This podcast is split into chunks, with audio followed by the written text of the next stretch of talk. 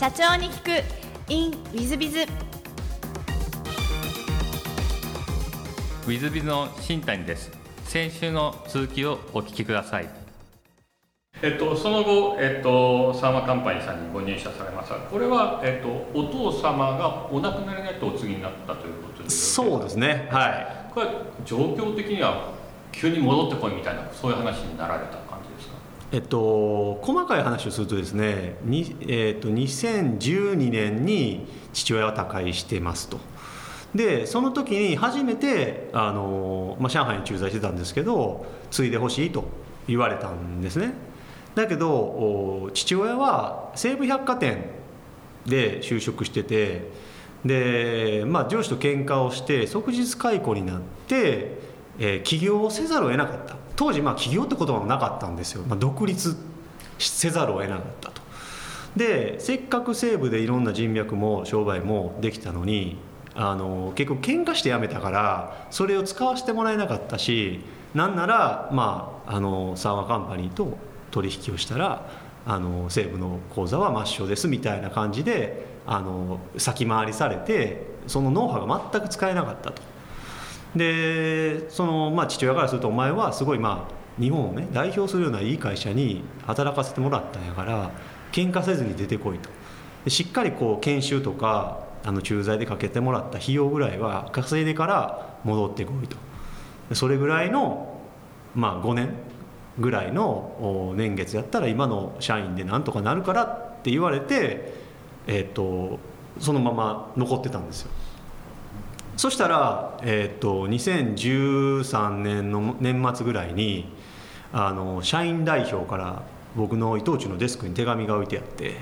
でこのままあの今の番頭の社長がやり続けると会社が戻ってくる会社がなくなってしまいますみたいな手紙が届いて。で、えっとまあ、社員とね経営者の意見が合わないなんてことは、まあ、これ日中茶飯事じゃないですか。どこの会社も絶対あることなんでこれ両方の意見聞かなあかんなということで、まあ、出張っていうのに、まあ、くっつけて当時の社長と食事セッティングしていろんな話聞いたらやっぱちょっとうんねあの適正ないなと。まあいろいろ言いたいことあるんですけど。ラジオなんで適正ないなっていう一言で。でまあまああのそのじゃあ最速で戻りますと。社員さんと約束して翌年の4月に戻って、えー、当時の社長には、えーと、海外事業部長で取締役海外部長で戻るっていうことになってたんで、えーといわゆる平の決定権がない部長が行ったってあの海外のオーナー社長が言うこと聞いてくれませんよって言って。でせめて平取りにしてくださいっていうので、えー、4月1日に入社して最短で6月12日に、えー、臨時総会開いてもらって平取りになって。でその後その直後の代表権の順位を決める取締役会で動議を出してその時の社長には退任してもらって僕が社長になったと。なるほど。これが30歳の時ですすごいすごい話を今多分リスナーの皆さんもすごいなこの話っていうんで聞いてらっしゃる、えー、そうさらっと山根社長はそういうタイプでいらっしゃるんでしょうけどさらっと喋られてらっしゃる結構大きなことを今喋られてらっしゃいますけどその取締役会は結局そうすると、まあ、いわゆる過半数でしょうから根回しはもうほぼ出来上がった状態で4月に戻る感じですよね。そうですねそう結局、えっと、そこのまあ社長のセンスがないな適性がないなと思った一つは結局そ社長対社長以外みたいになってたんですねなんかその社長以外の中に社長派がいないっていうのがもうそもそもの適性のなさで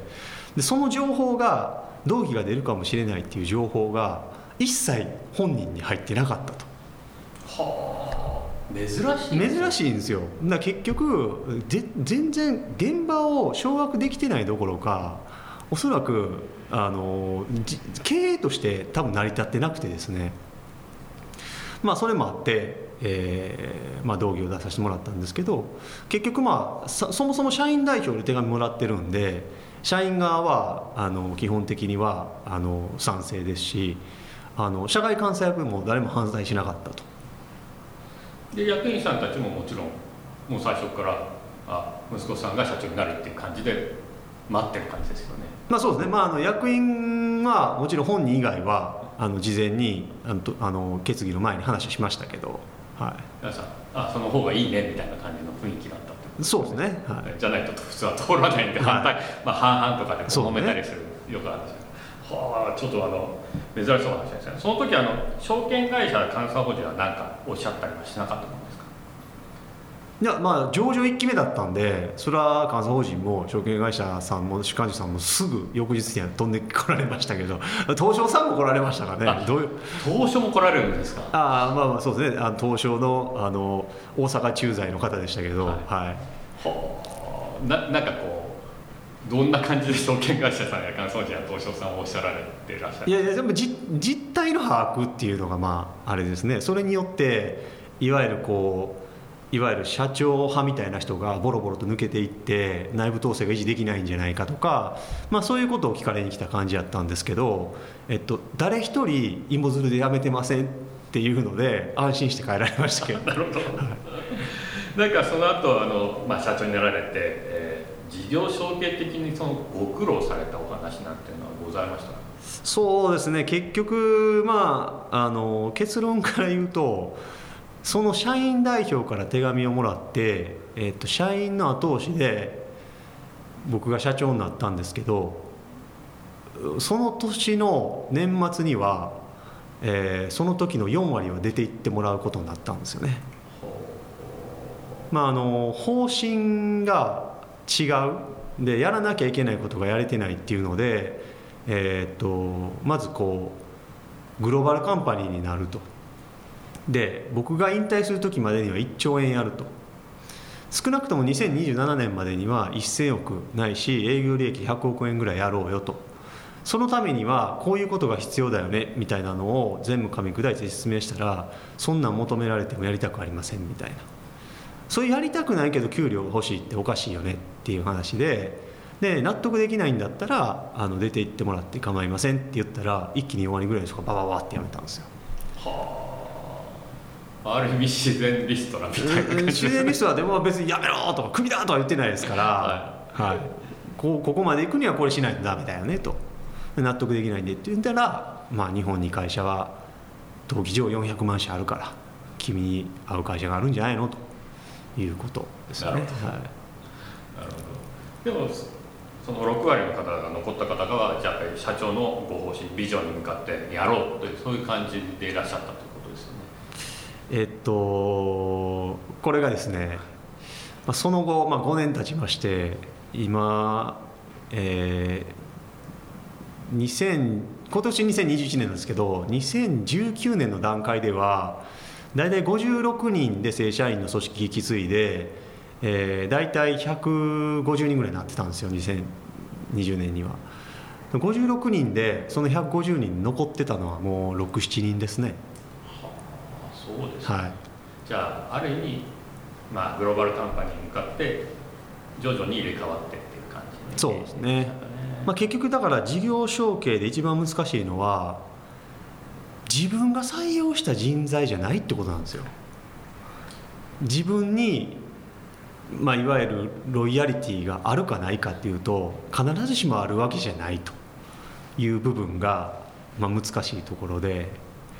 であとはですね事業承継ならではの問題としては僕はこの30歳の時にこの会社に入った時に僕より年下の子っていうのが、えー、26歳の女の子1人しかいなかったんですよ。平均年齢43歳であと全員年上。いわゆるこう正論であってもなんかガキのことは言うことは聞かれへんみたいな人が一定数いてですね。これは苦労しましたね。はいまあ、大変多分リスナーの皆さん共共感する部分もあられると思うんですが えっと、もう一つあの上場企業に社長になられてその上場企業ですからなんか上場企業ならではの社長としてのご苦労なんていうのはあられましたでし。ょうかうんまあいわゆる僕はあのサラリーマンの平社員からいきなり上場企業の社長になったっていう結構レアなケースなんであの上場前と上場後の比較っていうのが経営者とのステータスとしてはできないんですよね。なんであの上場して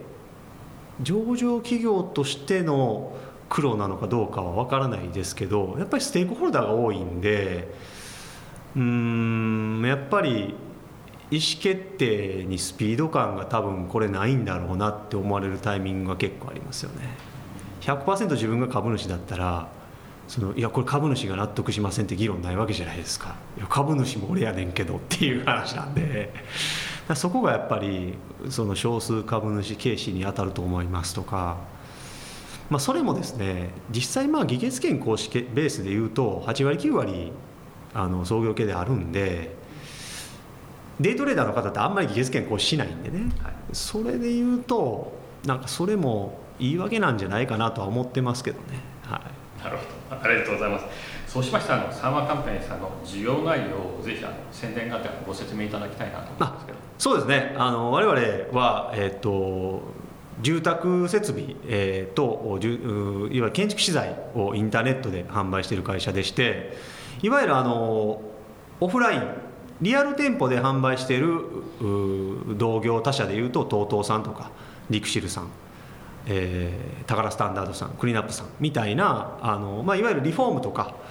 えー、一戸建てを建てる時にショールームに行くような会社さんが、えー、商材としては競合にはなるんですがただあのオンラインでカート決済ができてエンドユーザーとの直接口座を持っているという B2C 決済ができる業界のこの建築建材の業界のプレイヤーは我々しかいないんで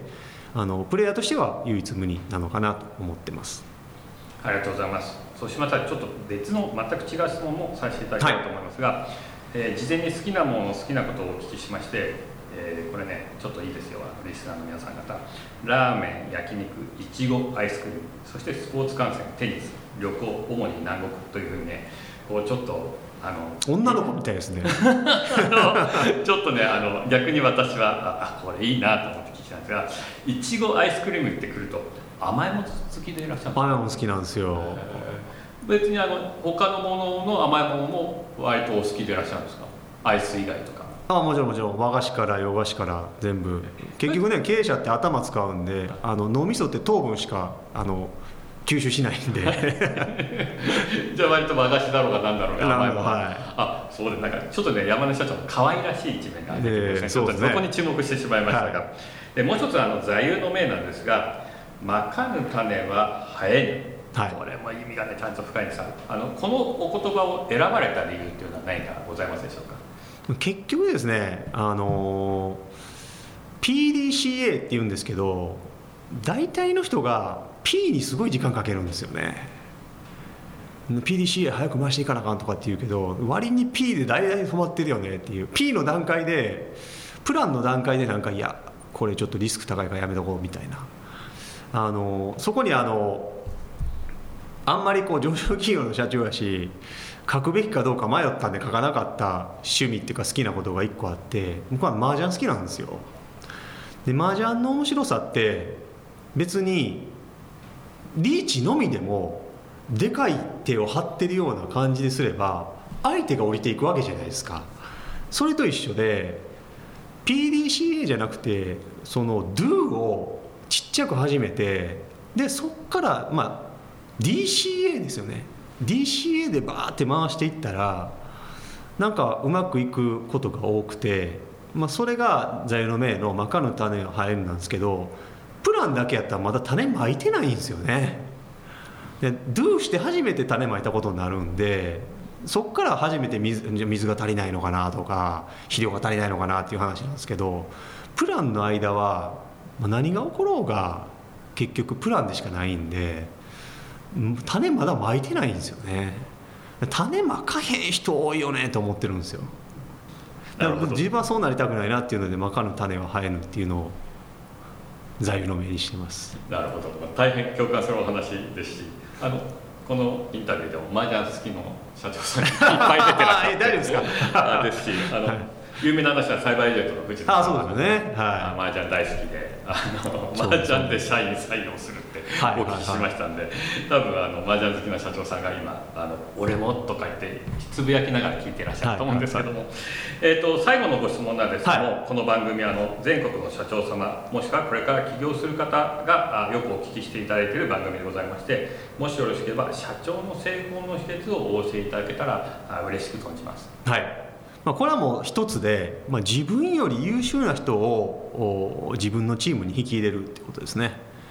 あの僕はこの会社がぐっと伸びるタイミングあの良くなったなって思うタイミングはやっぱり自分より優秀なナンバー2の人に入ってもらって、えー、彼が COO としてあの社内のいわゆるこう顕微鏡となってくれてですね。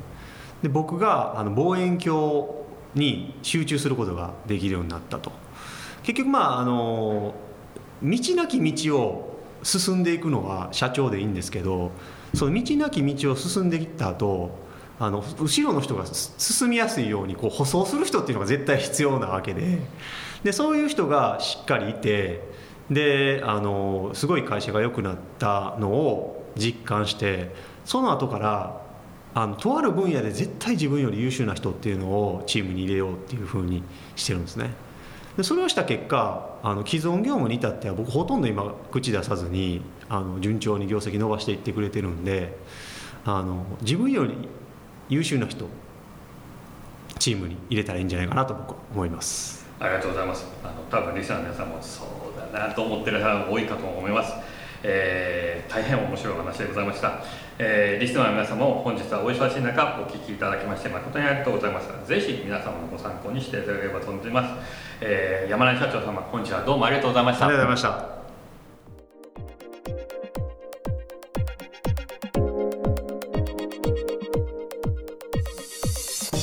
本日の社長に聞くインウィズビズは、えー、山根社長様上場企業マザーズの上場企業のサンワカンパニー様でいらっしゃいました。いやこれはちょっと面白いですね。久々にあの本当にこの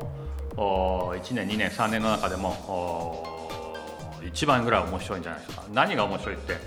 ぱりご経歴も面白いしお話の仕方も大変面白いのもあるんですけど中身的に通常ある意味社長を取締役会で道義出して辞めさせて社長になるなんてそれも上場企業の社長様のなんてまあインタビューしたこと私も初めてです。これはね皆様リスナーの皆さん方もあこういうことあるんだっていうのは覚えておいた方がいいし、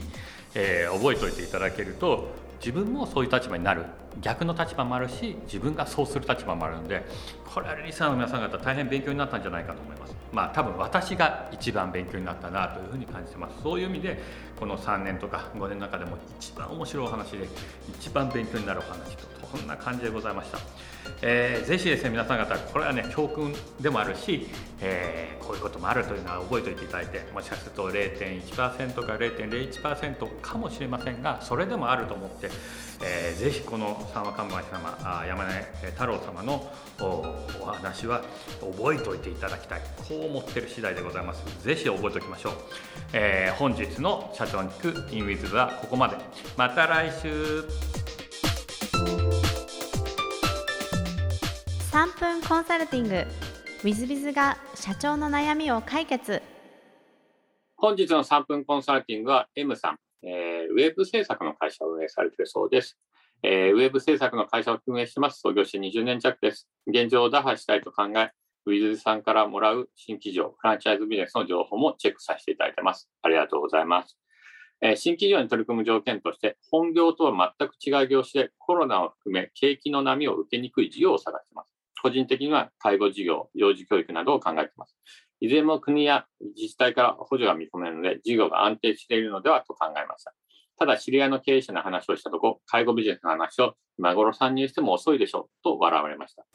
えー、幼児教育の話をすれば少子化なのに幼児教育に未来はあるのという感じで、どうも私の感覚がずれているのではと心配になっています。今後取り組む新企業についてヒントをいただけないでしょうか。よろしくお願いいたします。えっ、ー、と、介護ビジネス、確かにですね、まあ、飽和状態というか、そういう感じになってきましたけども、まだまだ高齢者は増えてきます。で、今多分ですね、100万人を超える死者が年間で出るんですが、これは200万人になるわけですね。ってことは高齢者増えるってことなんです。ということはですね、参入しても遅いけど、まだマーケットはあるので、まあ、ギリギリいけるかもしれないか、そのライバルたちにかつ何か方法が見つかれば、介護ビジネスはいけるという話になってくるんですね。ですから、その知り合いの経営者の感覚が多分間違ってるので、ご安心いただいたらいいんじゃないでしょうか。ただし、ライバルはもういっぱいいるので、それが今頃参入しても遅いでしょって言われる理由なんで、そういう意味では、そのお知り合いの方も合ってる部分もあるんですけども、ライバルに勝つ戦略が立てれるならば、介護もいいんじゃないかと、こういうことになります。で、幼児教育はっていうと、幼児教育はですね、あの、まだまだ増えるというふうに言われています。なぜかというと、えっと、今、お孫さんにですね、えー、お金をですね、教育のお金を出すケース結構多いんですね。おじいちゃんおばあちゃんがですね、お孫さんのお金を、あの、教育のお金出す。それもね、すごいですよ。0歳からとか、ね2歳からとかですね。えー、幼児教育はいっぱいありません。漢字をね、2歳から教えるとか、俳句を2歳から教えるとか、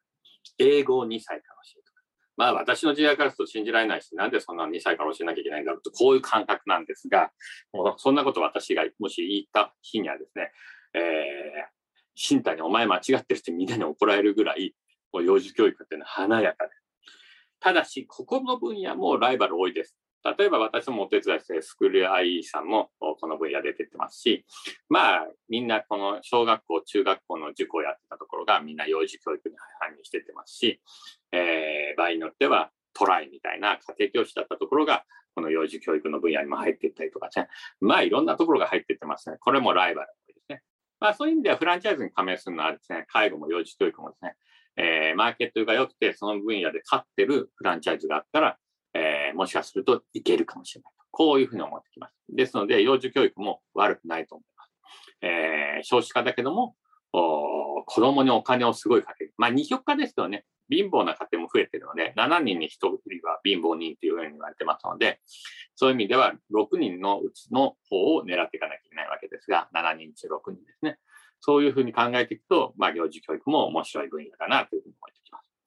えー、で、新規事業をどうやって探すかって話なんですが、あの、いわゆる人口動態を見たりとかですね、えー、いわゆる生産年齢人口とかがどうなっていくか、構成比ですね、人口構成比を見たりと、こういうことは一番重要になっています。えー、ドラッカーはね、未来は決められてないけど、決められた未来もある。こんなこと言ってます。決められた未来っていうのは、例えば日本だと人口減少ですね。1億3000万人が1億人になってきます。3000万人減るんです。これは見とかなきそして、高齢者の割合がこの30年間で40%から50%まで上がってきます。つまり高齢者が増えていくんですね。一方で、えー、子供は減っていくわけですね。生産年齢人口はあパーセンテージが減ります。なので生産年齢人口っていうのは15歳から64歳ぐらいまでなんですけども、その人たちが少ないので、え、例えばですね、え、人材ビジネスっていうのはこの30年間、えー、ずっと儲かり続けるというふうに言われてます。もちろん、あの、コロナで一瞬止まったりもしますけど、もう、この収録してる、配信日8月ですので、収録7月なんですけども、もうコロナ、あまあ、明けてはないですけども、実際コロナ明ける前からもう人材採用のビジネス分野は結構花盛りになってきました。コロナ始まった1年ぐらい前は、もうガンと落ちたんですけどね。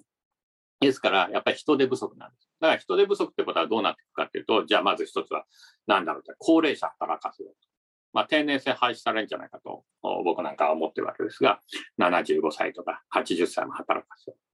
じゃあ、女性は働かせようということで、女性働かせるのだと、例えば、放課後等デイサービスという、障害者のお子さんを放課後預かるサービスというのが、あ今、花盛りで儲かってるんですが、このフランチャイズ分野も面白いんですが、それをいうのが出てきた。それは厚生労働省が言い出して法律まで作ってできたんですね。で、国のお金がもらえます。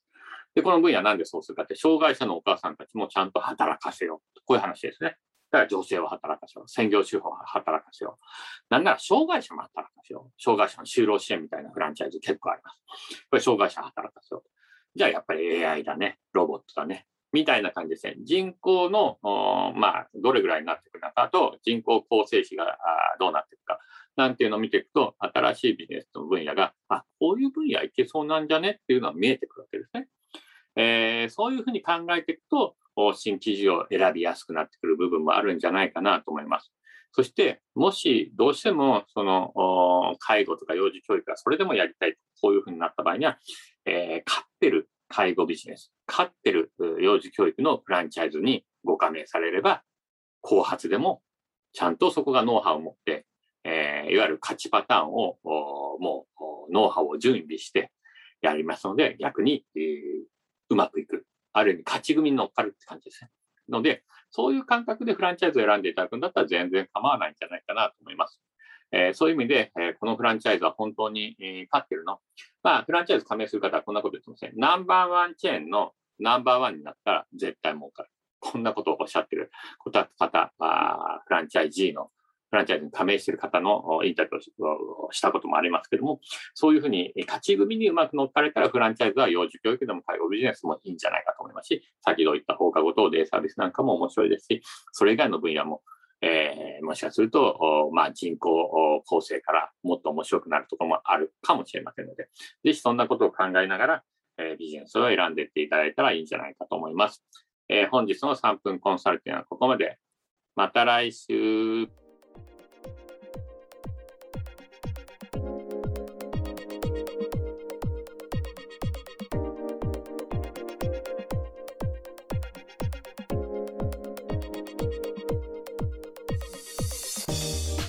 本日も社長に聞く InWithBiz をお聞きくださり誠にありがとうございました。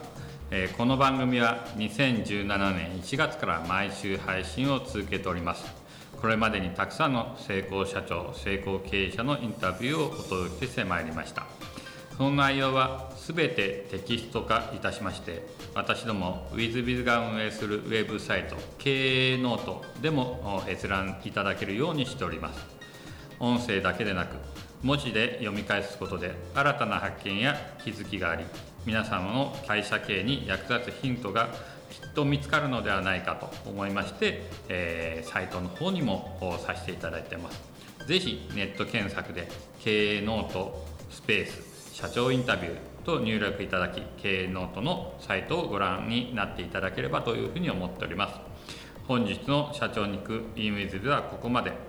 また来週